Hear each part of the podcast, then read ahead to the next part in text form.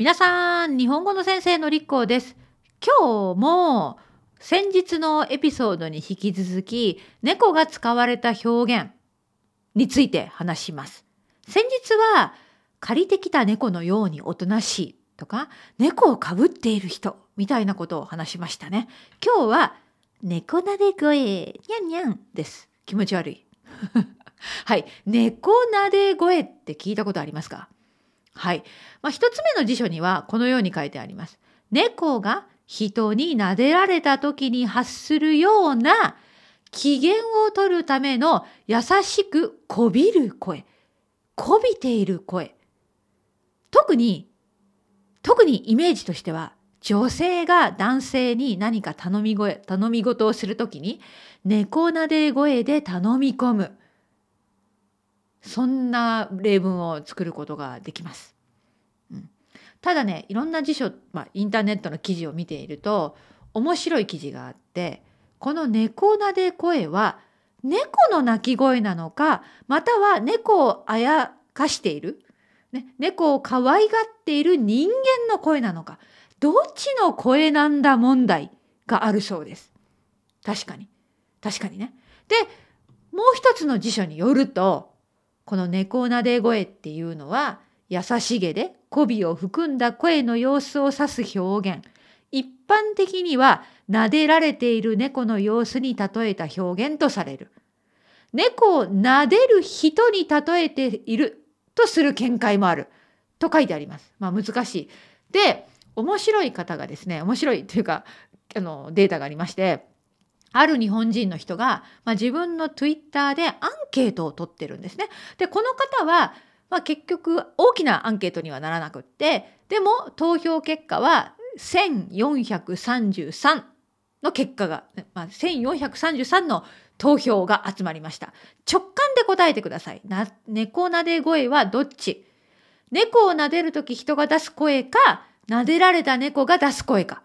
これね、本当に二分、見事に二分されていて、このせんよんひゃくさんじゅうさん票の結果は、猫を撫でるときに人が出す声だよと思っている人は ごじゅうはちてんろくパーセント。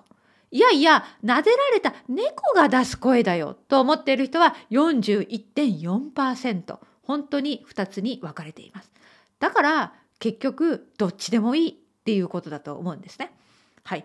ただ、猫のようなこう猫がこうニャーニャー、お腹すいたよニャーみたいな可愛い声を出すみたいな感じで、人が猫なで声を出す時ありますよね。私よく韓国ドラマを見るから、時々韓国ドラマで、ね、女の人が、ね、彼氏に猫なで声を使ってですね、ね、注意を引こうとしている場面よく見ます。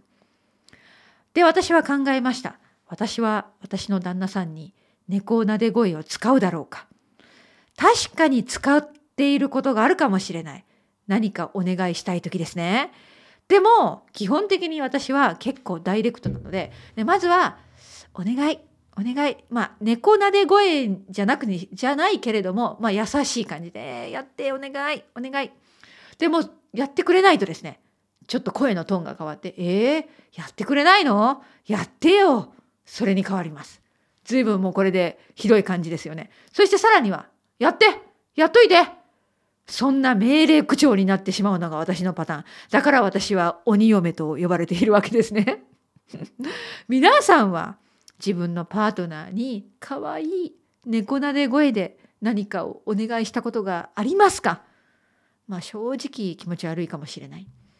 普段猫なで声を使わないとね、相手がえ、何、何、何を言ってるのこの人は、びっくりすることもあるかもしれませんけど、もう一つ記事を読みました。猫なで声は基本的にマイナスイメージで嫌いという人が多いという記事でした。その部分を読んでみますね。これはある記事の抜粋です。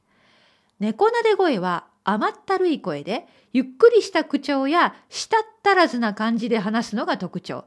可愛く見られたい思いから、意識的にしろ、無意識的にしろ、誰かに媚びている声を意味しています。実際に猫というのは、大人になると甘えた鳴き声はしないとされています。子猫が母猫や人間に甘えたい時や構ってほしい時にミャーミャーと可愛く鳴くのです。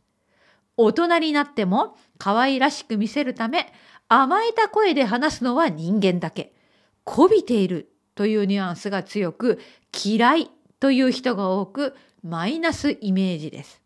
はい、なので猫なで声をいつも使っていると、まあ本当に気持ち悪い、嫌われるかもしれません。はい、じゃあもう一度どんな時に猫なで声が出てしまうのか、その記事には、まあ、ある場面が書かれています。一つは自分だけを見てという時、ね、相手の気を引きたい、職場や合コンなど周囲から気に入られたい、そんな時のアピールとして甘えた声になる。うーん、ありそう、ありそうですね。えー、次は構ってほしい、甘えたい、ね、恋人、最近恋人が冷たい、ね、こうじゃれる感じで可愛い声、甘い声を出します。可愛い自分をアピールする。そしてお願い事や頼み事、パートナーや家族、職場の人などに何かお願いしたい時に無意識でもしかしたら猫なで声を使っているかもしれません。これは性別関係ないですよ。男性でもちょっと甘えたトーンで話すことは猫なで声と言えるかもしれません。もう一つ記事には、後ろめたい気持ちがある時、その心理状態を隠すために、相手の機嫌を取るために猫なで声を使うとも書いてありました。まあ、いろいろな場面で猫なで声を使っている人がいるかもしれません。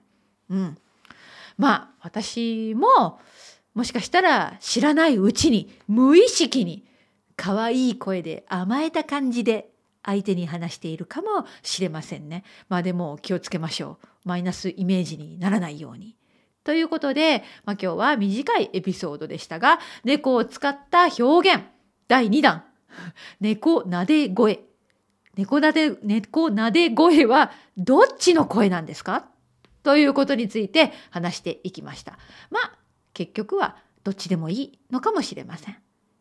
はい、以上です。またねー。にゃんにゃん。